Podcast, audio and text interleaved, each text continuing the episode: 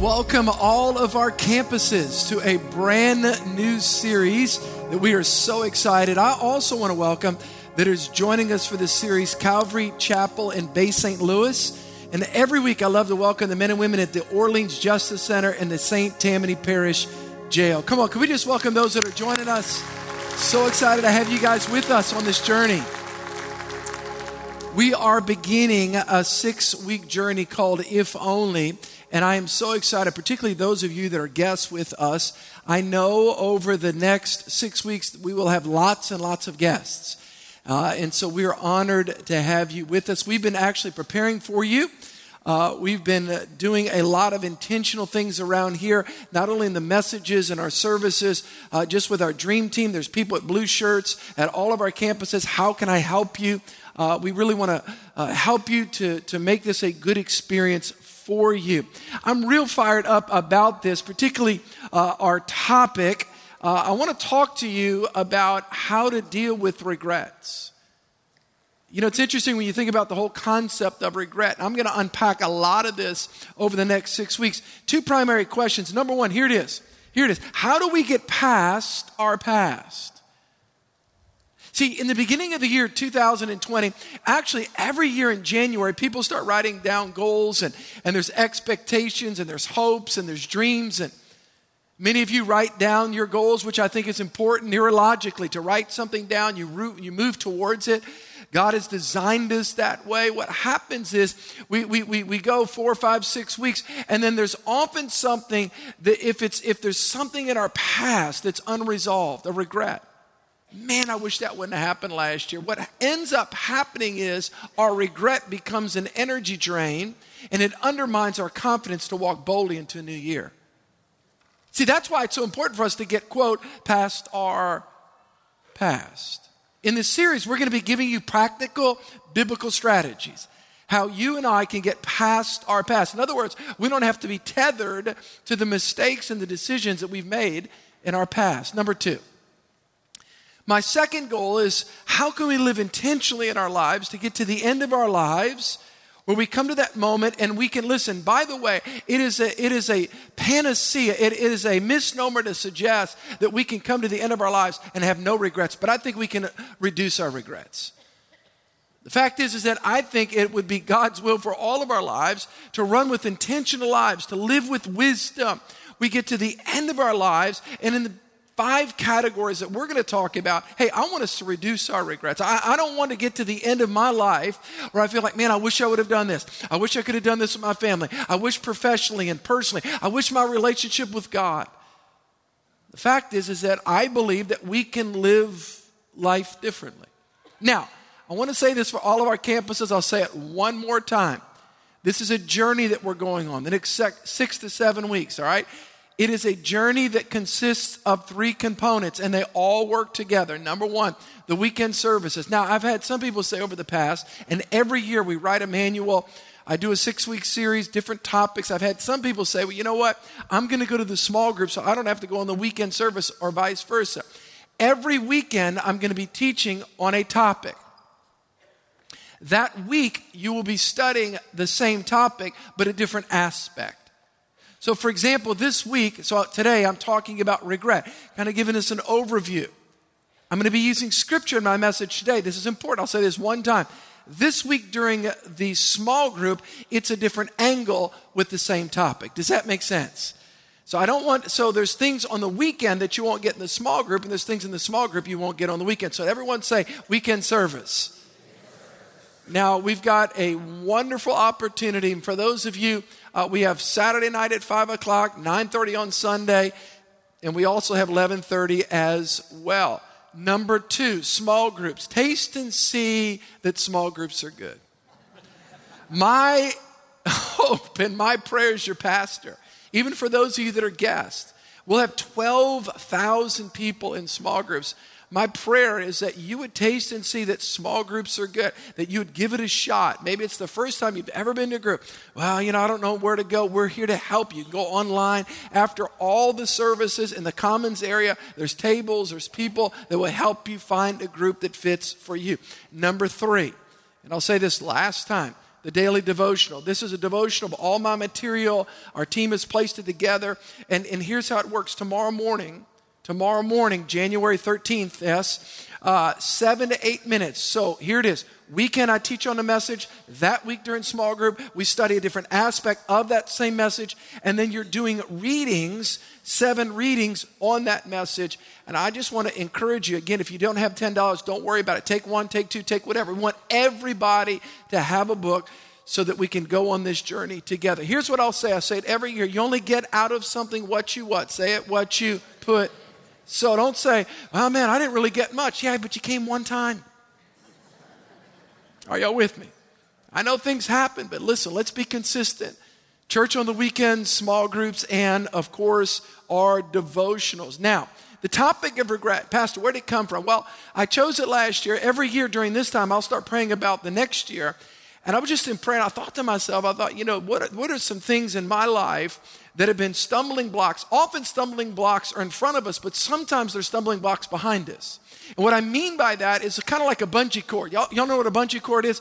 You start running towards a goal only to be pulled back. What is that thing that does that? It's regret. I've had regrets in my life. I had a bunch of regrets as a teenager all the way into college. I mean, I did some things, I said some things I shouldn't have said, I, I had some actions, I made some poor decisions. And then I came to Christ when I was 19. I was a freshman in college. I thought, man, I'm, I'm washed by the blood of Jesus. I'm, I'm forgiven of all of my sins. The problem is, I'm not perfect. And as a Christ follower the last 30 years, I've made some mistakes. And I've had, I've had some regrets. And in my life, the mental and emotional energy of going back and, and listen, y'all, y'all ever done this before? Coulda, woulda, shoulda. Well, I could have I could have done this better. I, I should have done this. By the way, regrets are not just attached to past poor decisions, but it's also decisions that you didn't make. The opportunities that came before you, but you didn't take advantage of them. And I can think in my life as a follower of Jesus where I thought, man, I should have done that. Man, it was an opportunity. I, I, I really blew that. And, and, and there's, there, were some, there was some regrets. Hence, if only, if only I would have done this, then this would have happened or not happened. So maybe you're here today at all of our campuses or joining us online as well. And maybe you have come because you got a flyer in the mail or somebody messaged you on Facebook or Instagram or whatever. Or you had a neighbor that invited you because you have some unresolved things in your past, like I did. I am so grateful that you're, because here's what I believe I believe that God provides us solutions in His Word, watch us, where we can get past our past. That you don't have to be hampered and shackled by the regrets of your past. Let me give you a definition just to start, all right, about regret. And this is going to be a fun message, all right? We're going to go all over the place. You guys are going to have a lot of fun. Regret. Let me give you a, a definition a sense of loss. What is regret? It's a sense of loss. You lost something. And disappointment, we all have those, related to past decisions and actions. The American Psychological Association builds out the definition as this an emotional response. Regret has a deep emotional component to it. In other words, you feel regret. An emotional response to remembering a past state, a condition, an experience that one wishes had been different. Regret often leads to blaming ourselves, blaming others. We blame life. We, we internalize our regret. I'm going to talk about that at the end of the message. I'm going to give you three common responses that we all have to, to regret. Again, what is regret? It's, it's, it's, a, it's a powerful emotion that we feel, often attend, attached to loss related to a past poor decision. But it's also, it's also the decisions that we didn't make it's the opportunities that we squandered. It's the, it's, it's the things that came across our path. It's like, man, I wish I would have done that. So we get, we get in, in, in, ensconced. We get eh, stuck in that deep emotion of regret. Now, I do want to add this. Oftentimes, regret, now I want to say this that regret can be a positive. I don't think that we should make a mistake so that we have regret to turn it into a positive. But I will say this often when you get deeply impacted by a past poor decision, it can be kind of an internal register that says this wow, that was a poor choice. Man, there were some consequences attached to that. I don't want to do that again. Let, let me give you an example. And by the way, during this series, I'm going to share some different things uh, uh, of my life that, that, that, that I think are applicable and appropriate to the different topics, some of which I've never shared before. For example, number one, when I was in high school, I know you don't major in high school, but I did major. I majored in fun and football. What that means is I, I, I, forgot the reason why you actually go to school, which is to do what? Do school, study, right? I mean, I just forgot. I didn't realize that was part of the equation. So what happened was is when things didn't work out the way I thought and anticipated in some of the other tracks, well, I had an opportunity. I had an opportunity to go to Tulane University. The problem was is that I forgot about my schoolwork for many, many years prior to that moment. Do y'all know where I'm going with this? And I remember when, the, when it dawned on me, I thought, my gosh, my grades and my past performance, the decisions that I made, and it wasn't because I didn't have the ability, I didn't have the effort attached to my ability. And I remember when the reality hit me wow, I have this wonderful opportunity to go to this great university, but, but I may not be able to take advantage of it because of past poor decisions. And I really felt that feeling. And emotionally, it really gripped me. Thank God there was an opportunity on a provisional basis to be able to go. And I had to make a 3 0 and higher to be able to get in on a, on a, full status. And boy, I worked hard that semester. Matter of fact, every semester I ended up getting a different scholarship. Every semester I had to have a certain GPA to keep it. But what happened was I hearkened, I often thought about that moment. I thought about that feeling of not being able to get something that was a goal based, based upon a passport decision. And it marked me. And the fact is, is that regret can be a catalyst.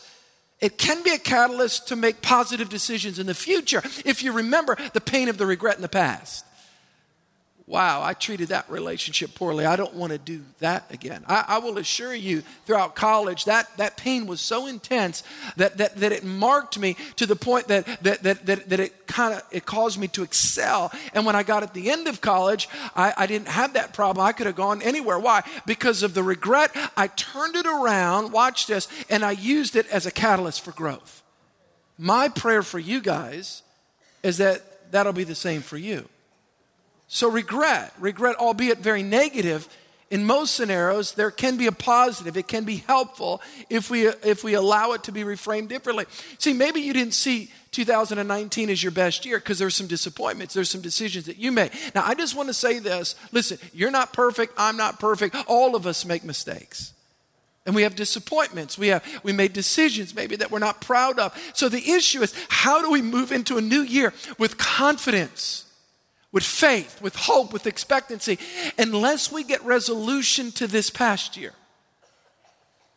Matter of fact, I read something this week, and you'd think that you would think that Billy Graham, Billy Graham, who's such an incredible man of God, I mean, wow, he died a couple years ago, and I read something because, uh, you know, when I when I put messages together, I pull from all these different things, and and, and I thought about I thought about his life, and I thought about I wonder if Billy Graham regrets anything. Somebody so close to God, this colossal leader, somebody that preached the gospel to all these millions and millions of people. And, and it was interesting. I, I, I read something, and the last 10 years of his life, he began to reflect upon often how people begin to reflect as they get to different seasons of life. And he began to talk about different regrets that he had, one of which was very pronounced when, when, when after he met with Harry Truman, he had, a, he had access to all these different presidents. It was really supernatural. But, but Harry Truman, President Truman, he, he knelt down in the lawn afterwards, and some of you may remember this picture. And, and, and in a sense, what he felt his, his interpretation was he took advantage of that position. He, he, he, he promoted that picture all throughout the world, and in essence says, Look at me, look what I did. And it really hindered. Matter of fact, Harry Truman never met with him again after that moment. The door was shut because he said he took advantage of something inappropriately to promote himself. He also said this. He says, listen to this. He says, I wish I would have preached less and studied more. Wow. Those of you that maybe have born again in different meetings that he went to, I bet you're glad that he showed up and actually preached. But yet he had regrets. Here's another one. I wish I would have spent more time with my family. Here does he save in the world, and, and yet there are regrets. So, so, so the reality is all people feel a sense of regret, even somebody great like him. And I do want to say that it's important for us to resolve the regret. In other words, it's important for us to get past our past. Psychologists will tell us the energy drain, the emotional, the mental, the fabric of our mind, the fiber of our being, how, how it gets eaten away by unresolved issues. And the underbelly of so many psychosomatic issues are attached to regret. I coulda, I shoulda, I woulda. So we've got to deal with this. Regret can prevent long term, uh, it has tremendous long term negative effects on our well being unless we deal with it. I was putting this message together this week and I thought to myself, what are some regrets that I have? Is there any regrets in my life? And again, I've worked diligently and hard biblically to be able to think, see things resolved. You know, the unique thing about me is, is that I get to prepare the messages before I preach them to you, which means I want to make sure that they're active and they're living out in my life. I mean, you know, I did a lot of repenting this week, but anyway, so, no, but I thought about it. I thought about, is there areas of my life that I've regretted? I've never shared this before. I, I, I make fun of I make fun of what I studied in college. I tell you guys, I have a degree in rhetoric. I've never met anybody with a degree in rhetoric, I, unless you're a waiter, a preacher, or an attorney. I, I don't know anybody that actually has that degree. And I make fun of it because it's so obscure. But the reality is, I did a lot of writing in college. Matter of fact, my senior thesis was 63 pages, and it was the Aristotelian logic and all this stuff, and the ethos, the pathos, the logos. And what's interesting is, is that I, I, I felt like God had given me a gift to write, but I neglected it. When I got out of college, I wasn't really good technologically. I didn't have the skills. I mean, I would type kind of like A, B, C, D, E, F, G. Remember back to high school. I didn't have, and I just, I just kind of, I just, I did not take advantage of that. And over the last 30 years, I, I've allowed that. Now, there are things that I've written, and obviously my message, but, and I've had opportunities at times, but, but, but, but I, I have neglected that. And I was thinking about it this week. If there's anything in my life that I regret, it's that I did not keep up with the skill and a gift that I believe that God has given me. But here's the key it's not too late. And I want to just say this to all of our campuses it's not too late. I don't care how old you are, as long as you have a pulse, you have a purpose, and God wants you to get past your past because you have a bright future. Come on, do y'all receive that? It doesn't matter how old you are, God has something for your future. I'm not perfect, and you're not perfect. Matter of fact, I want all of us to say, say, I'm not perfect. Matter of fact, I want you to look at your neighbor and say, You're not perfect either. Come on, just say that. Come on, look at your second choice and say, You're definitely not perfect. Come on now. Your second choice. Yeah, yeah. Listen, if you're looking for the perfect church, please don't stay here. You'll mess it up. We're not perfect people. we are on a journey. We're on a journey endeavoring to follow Jesus and to overcome the negative things that will hold us back to becoming all that God's created us to be. And I am so grateful that you're here. Here's what my prayer is my prayer is that you leave here differently than you came in. My prayer is in all the garbage, the junk, the unresolved things. I'm going to give you biblical strategies each week. We're going to talk about five key areas. And all. Here's what my prayer, though. My prayer is that whatever you brought in that may be holding you back, you leave it here. You leave it at the foot of the cross and you leave out here filled with confidence that only God can give. See, I believe that Jesus is still in the business of changing people's lives. And he's also in the business of helping you reconcile and resolve things that would be holding you back. Now, I want to say this if there's anybody in the Bible, if there's any character in the Bible that understood the negative aspects of regret and how regret can hold you back, it's the Apostle Paul. The Apostle Paul is somebody that I've studied a lot. I, I, I, love his ministry and how God has used him. And I, I teach out of the Old Testament, I teach out of the New Testament. But when I get to the New Testament, I love Peter and, and I love Paul. And if there's anybody, listen, if there's anybody that, that, that understood and grappled with the reality of how, how the shrapnel of poor past decisions can come back to haunt us, it's the Apostle Paul. I was having a conversation with a guy actually this year, and And he was dealing with some issues of his past. He was really dealing with the negative consequences and the thoughts and, and of course the enemy. How many you know the enemy is just right there always to remind you of that? And I remember saying to him, we were having lunch together. And here's what I said to him I said, Listen, I, I know that you're having a, a tough time reconciling things in your past and getting over your past. And I was talking about the gospel and what Christ can do, and he can give you a new start. And I just paused, and here's what I said to him I said, Do you realize who the Apostle Paul was before he was the Apostle Paul? And he said, Well, I mean, he was, um, I, I never really thought about it. And I said to him, I said, okay, the Apostle Paul murdered Christians prior to being a Christian. He goes, that's not true. He told me that. He goes, that's not true. That, there's no way. I said, no, he murdered a Christian. Matter of fact, as a matter of fact, the first Christian martyr, Stephen, he was the maitre d', he was the overseer. He invited everybody to the stoning of the first Christian martyr, Stephen. The, the Bible says a young man named Saul, he was there overseeing that whole Read about it in Acts chapter 7. Stephen. Matter of fact, I'm, I'm named after Stephen. I hope that's not a prophetic thing. By the way, you know, who, you know who the second Christian martyr was? Does anybody know? James. That's my middle name. Come on now. That's getting close to home. Come on now. wow. But I told him, I said, if there's anybody, if there's anybody that understands the pain of passport decisions, it's Paul. And don't you think the devil was right there? See, we believe the Bible's inspired by the Holy Spirit. It's all the Word of God. We believe it's inspired. Church of King, we believe that. But we also believe that contextually, God utilizes the personality of the different authors and writers and their history attached to that. And when you understand their history, whoa, man, when you understand what they write in light of their history, man, that's powerful. You ever thought about Paul when he wrote in Philippians chapter 3, which, by the way, is the theme verse for this series? Here's the theme verse. Campuses, here it is, everybody. Here is our theme verse for the series Philippians chapter 3. When you understand that the great St. Paul murdered Christians prior to him being a Christian, now you understand the, the, the potency attached to this writing.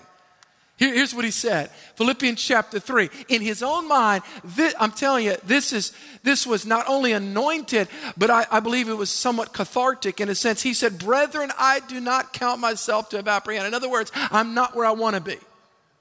You guys have ever heard me say that before? I'm not where I want to be, but I'm not where I was. Say it, where I used to be. That's Christian life, Christian growth. He said, Brethren, I do not count myself to have apprehended, but one thing. Everyone say one thing. Okay, here's how it's going to work. By the way, at the end of every small group lesson, at the end of every small group lesson, there is what's called one thing. Here's what we do we focus your attention on what is the one thing that God, not two, not three, but what is the one thing that God is speaking to you about in this lesson that God was, He's got His finger on. All right? Paul, Paul said it this way. He says, Brethren, I do not count myself to have apprehended, but one thing I do forgetting. I mean, know Paul needed to forget some things? Forgetting those things which are, where are they? Come on, say it. You know how hard it is to drive forward when you're always looking in the rearview mirror? That's what happens to a lot of us.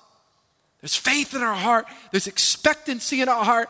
There's, there's a dream that God puts in our heart, and we're, we're, we're, we're driving, and we're, but, but, but we're always looking in the rearview mirror.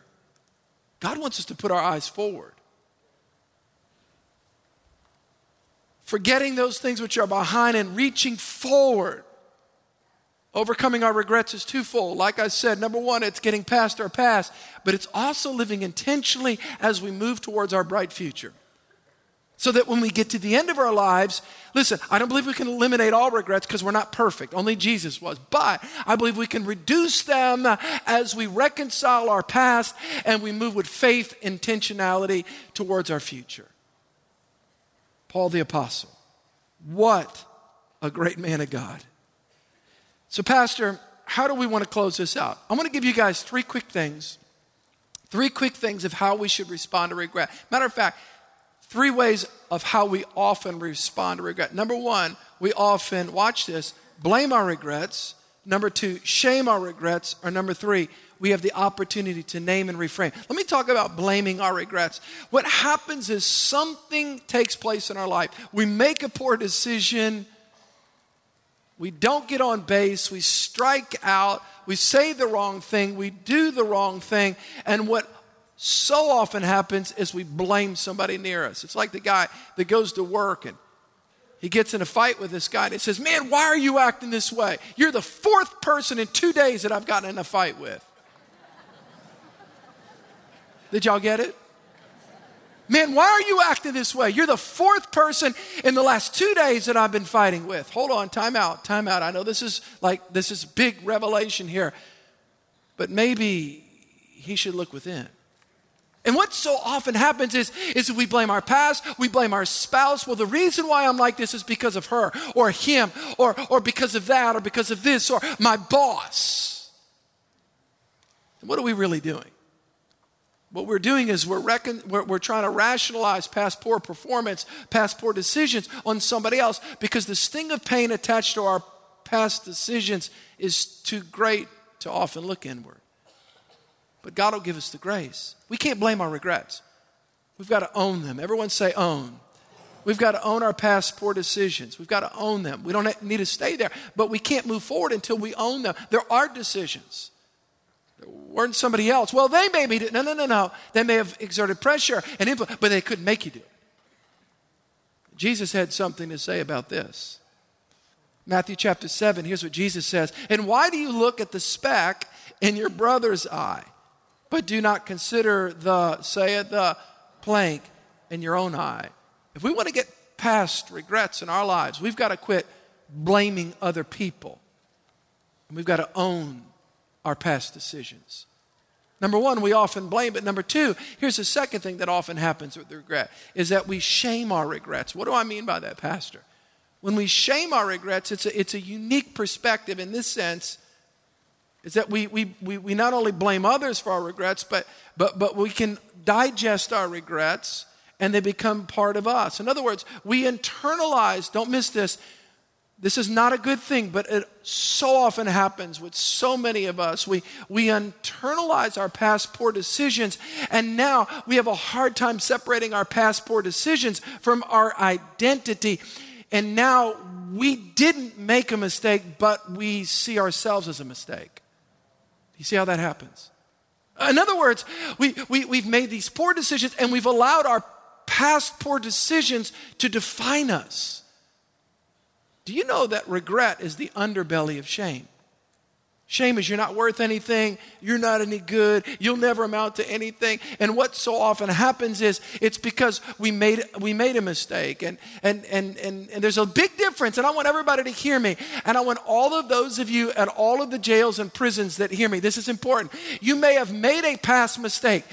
A past decision and a mistake that we made in the past is not the same as you are a mistake. You made a mistake is not you are a mistake. You are made in the image of God. You are valuable to God and you are created by God. There's a big difference. And if we internalize past poor decisions and we make them part of our identity, boy, it's hard to move forward. Man, it's so hard to. So we shame our regrets. I'm sure we all wish that we can go in some time machine and go back and make different choices. I know that I would like to. I'm not proud of all the past decisions that I've made, but thank God for the gospel. Thank God for a new beginning. Thank God for the blood of Christ. Thank God all things become new. Thank God for that. I really don't know how people live without the gospel. I don't, I don't know. This is why Paul the Apostle, think about his history. That's why there's such power attached to what he wrote in Romans chapter 8. Here's what he said There is therefore now no condemnation to those who are in Christ Jesus. Thank God for a new beginning. Are you with me? That I don't have to, and you don't have to be defined But yes, there may be consequences to our past decisions, but that's not you, your identity. That's not who you are. You're a new man in God. You're a new woman in God. You're a new creation in Christ, born again by the Spirit of God. New beginning in Christ. So we often blame our regrets on others. We shame our regrets and we internalize them to the point that they become us, or we have the opportunity to do something different. We have the opportunity, and this is what this series is about. Man, I'm going to work hard the next six, seven weeks. Each message, I'm going to work hard. Our church is going to work diligently to help create an environment where, that, where, where, where we can live. And number three, we can learn to name our regrets and then reframe that regret for our future. What do you mean by that, Pastor? I wrote this down today. To name our regret means that we look at it objectively. I want everybody to hear me at all of our campuses, all those that are joining us live. This is so important. To name our regret means that we look at it objectively, we evaluate it, and we ask, what can we learn from this past poor decision? I'm not going to stay there, but what can I extract? What can I learn from it? It's an unfortunate, it was an unwise decision, but it happened. What can I learn from it, and where do I go from here? Back to Billy Graham. You know what Billy Graham did? He got to the end of his life, he's writing his memoirs, he's writing these different things, and here's what he said. Watch this. He said, I'm going to utilize my platform to allow myself in a moment of transparency to help others learn from my mistakes. You guys, many of you have taken Financial Peace University. Dave Ramsey, of course, he's got the national, you know, TV, uh, radio program, and people go up to Nashville. They ring the bell. They've gotten out of debt. Very, very powerful. A lot of people, a lot of people, even secular people. A lot of people listen because it's so practical. But it's come out of when he was 30 years old. He went bankrupt. He was in real estate, he went bankrupt, and all the poor decisions that he says that he made. Really, his whole life ministry or his whole life focus has become watch this, it's become helping to name the different decisions that he made which were poor and then reframe it. What do I mean by reframing it? Here it is. Why don't we make the place of our past pain the place of our present ministry? In other words, why don't we take all of those past decisions that they're painful? Do you know some of the greatest marriage mentors are in our church? Those that have went through some, some, some bobos in their past. They've learned from their past, and they've now allowed their present to be a point of helping others in need. In other words, you can, listen, Christ redeems us by his blood, but we can redeem our past in this sense that we can use all of our past pain for present and future good, not just in our life, but in the lives of others. Now, before we close, I've got a three minute video, one of the most powerful things you've ever seen. I'm going to come back literally in four minutes to close up, but I want you to see the power of transformation, how God can take a past and turn it around. Romans 8 28 says this watch this. God is able to take all things. Everyone say, all things. My favorite scripture God is able to take all things, all things, and work them together for good, for our good and His glory. Watch this, and I'll be right back.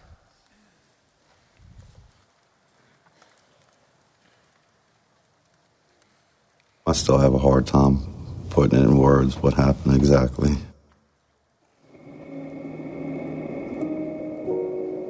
Regret, a lot of regret. I lost my brother to alcohol my grandparents and my mother passed. I lost custody of my son due to my drinking. I was completely lost. Um,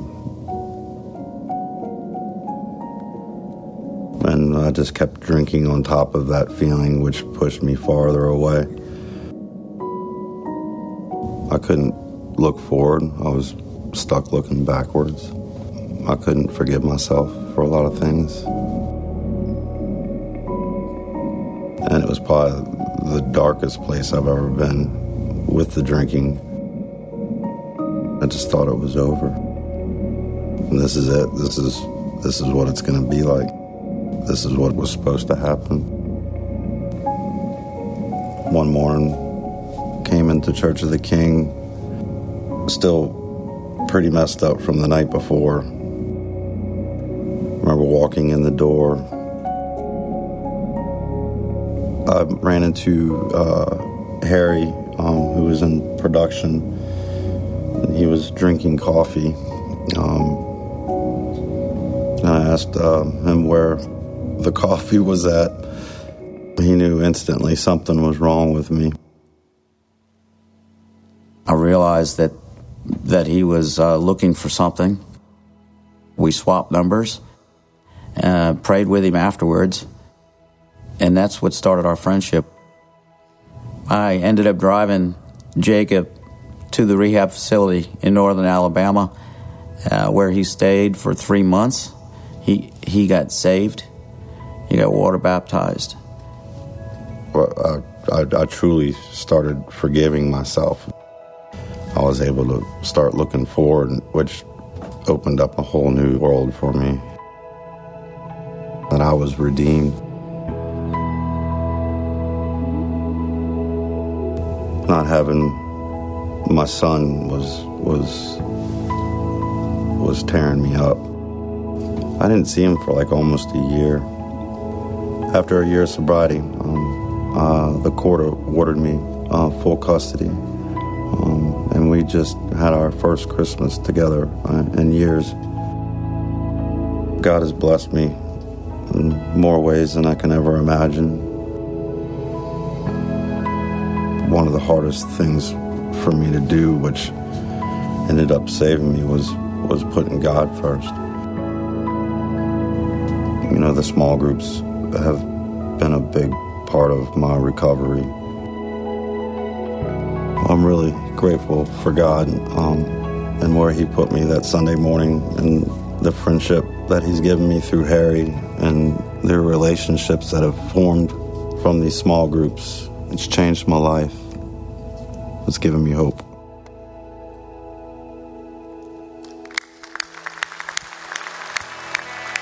What a powerful, powerful story. I'll close with this thought. You know, he mentioned a statement that I think is so important. What, what does it mean? What does it mean to forgive yourself? Here, here's what it means in essence it means that you finally come to a moment where you can receive God's forgiveness.